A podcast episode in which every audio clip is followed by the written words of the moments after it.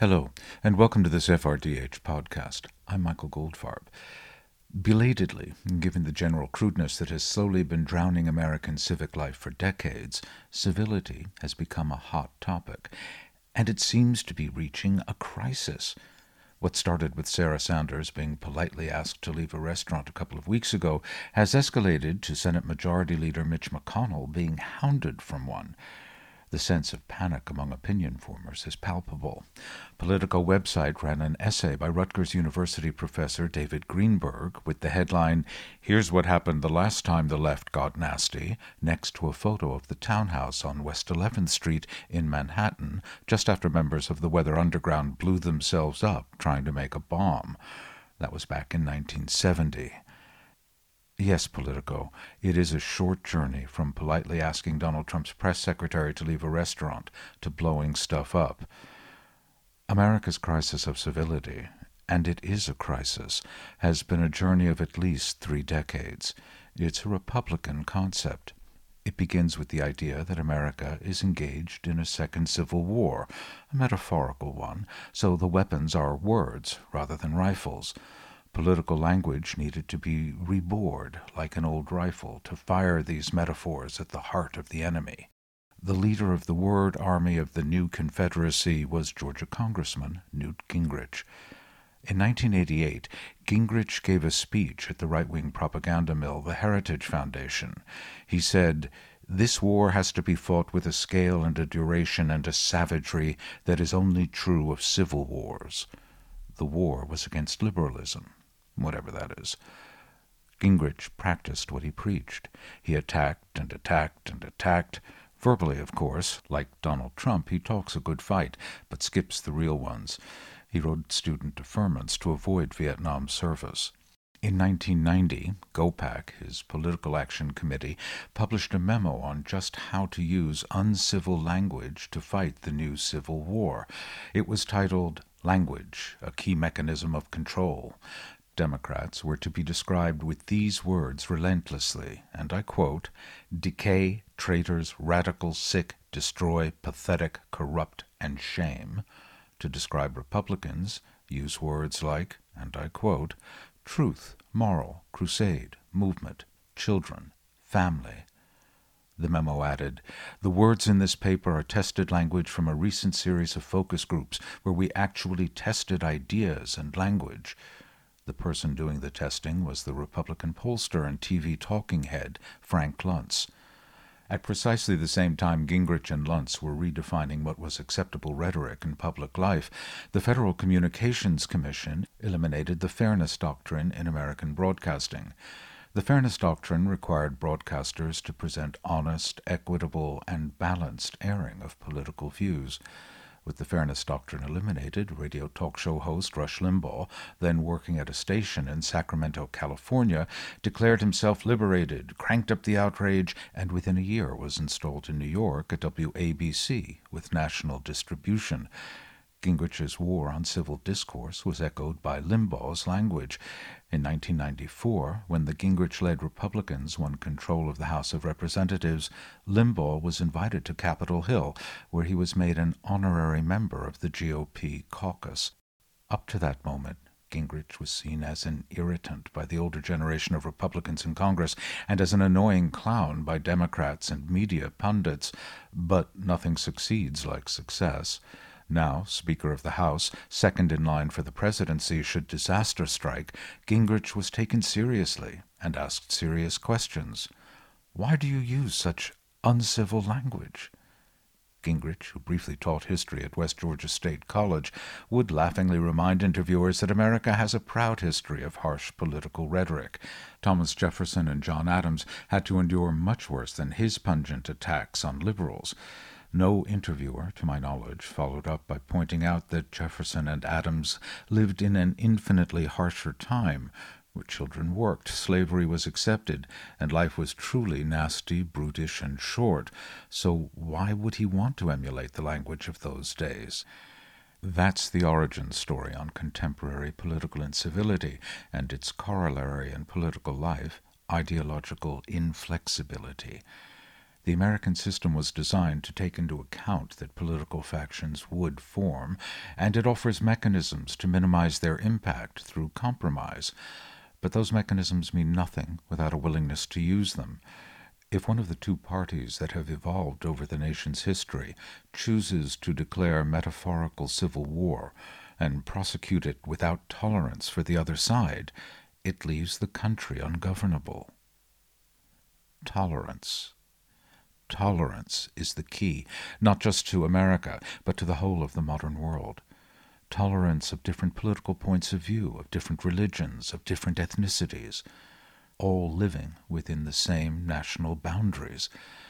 The foundation texts of the Enlightenment, written by Baruch Spinoza and John Locke, emphasize the need for society to tolerate different points of view. Without it, there's nothing but the war of all against all. And you have to remember that Spinoza and Locke wrote about tolerance in a Europe that had just lived through a century and a half of such a war. The wars of religion had seen millions die as a result of not only battle, but societal breakdown. Tolerance, toleration became the essential feature of democratic societies. The First Amendment guarantees of free speech, press, and worship is the practical expression of Spinoza and Locke's liberating and liberal idea tolerance of other religious views and political opinions, philosophical ideas. But tolerance contains a paradox. Unlimited tolerance must lead to the disappearance of tolerance. If we extend unlimited tolerance even to those who are intolerant, if we are not prepared to defend a tolerant society against the onslaught of the intolerant, then the tolerant will be destroyed, and tolerance with them. Those words were written during World War II by philosopher Karl Popper. Popper was born in the first decade of the 20th century into the emancipated and assimilated Austrian Jewish bourgeoisie, the same milieu as Ludwig Wittgenstein. I write about it extensively in my book Emancipation. With the rise of Nazism, Popper realized he needed to get out of Vienna and eventually got an academic appointment in New Zealand and so missed out on a train journey to Auschwitz. Popper's primary interest was philosophy of science, but while in New Zealand, with his birth continent consumed by the war of all against all, he worked on a political treatise, The Open Society and Its Enemies, in which he defined the tolerance paradox how should an open society deal with those who speak intolerant words, who preach intolerance, who use words like decay, traitors, radical, sick, destroy, pathetic, corrupt, and shame on political opponents? whose actions negate all compromise, and who, for example, violate more than a century of constitutional custom by denying a presidential nominee to the Supreme Court the courtesy of a hearing. Popper doesn't ask the question that way, obviously, but he does offer an answer. Quote, we should claim the right to suppress them if necessary, even by force, for it may easily turn out that they are not prepared to meet us on the level of rational argument, but begin by denouncing all argument. They may forbid their followers to listen to rational argument because it is deceptive, and teach them to answer arguments by the use of their fists or pistols. We should therefore claim, in the name of tolerance, the right not to tolerate the intolerant.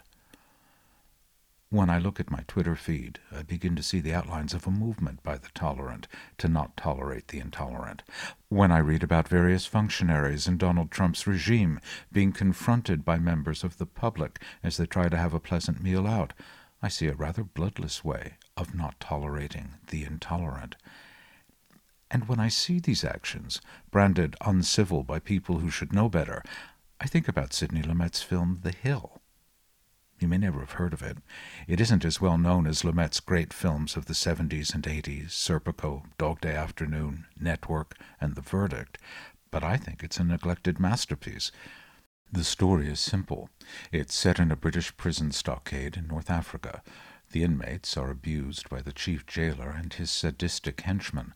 The chief punishment is to run up an enormous hill made of sand in the middle of the prison yard with a full pack on your back. If that doesn't sound like a punishment, remember the prison is under the broiling North African sun. The camp CO and medical officer are weak and have ceded their authority to the sadists. Into the midst of this hell is marched Sean Connery, an army lifer, a sergeant major, who is in prison for refusing to follow an officer's command. His reasons for disobedience were sound. He's not by nature a rebel. A lot of plot twists and turns ensue as the newly imprisoned Connery becomes an inmate leader through his ability to take punishment. Eventually, the camp CO realizes he has to take action against the sadists, but it's too late for the crueler of them. He has been dragged into one of the cells and is in the process of being beaten to death as Connery pleads with his fellow inmates not to kill him. We've won, he cries desperately. Don't do it. We've won. And the film ends. Maybe it's because I was young when I saw The Hill, just fifteen, and hypersensitive to any story about heroic defiance of mindless authority. It was the mid 60s, after all, but the film has always remained vivid in my memory. Not for its melodramatic intensity or Sean Connery's performance, the one that proved he could really act and wasn't just a James Bond, but it remains vivid because it poses the liberal dilemma and the paradox of tolerance although at the age of 15 I hadn't heard of Karl Popper. How far can you accept intolerant behaviors, unjust actions, the rational overwhelmed by the irrational, the minority imposing its will? These are critical questions in America today. But the biggest question is the liberal one. How do you fight back? With what force? Does civility even have a place in an uncivil era that has been going on for 30 years? Asking someone to leave a restaurant, tweeting an insult. Seems to me these are very mild, indeed civil responses. What is the alternative? Civil blood makes civil hands unclean.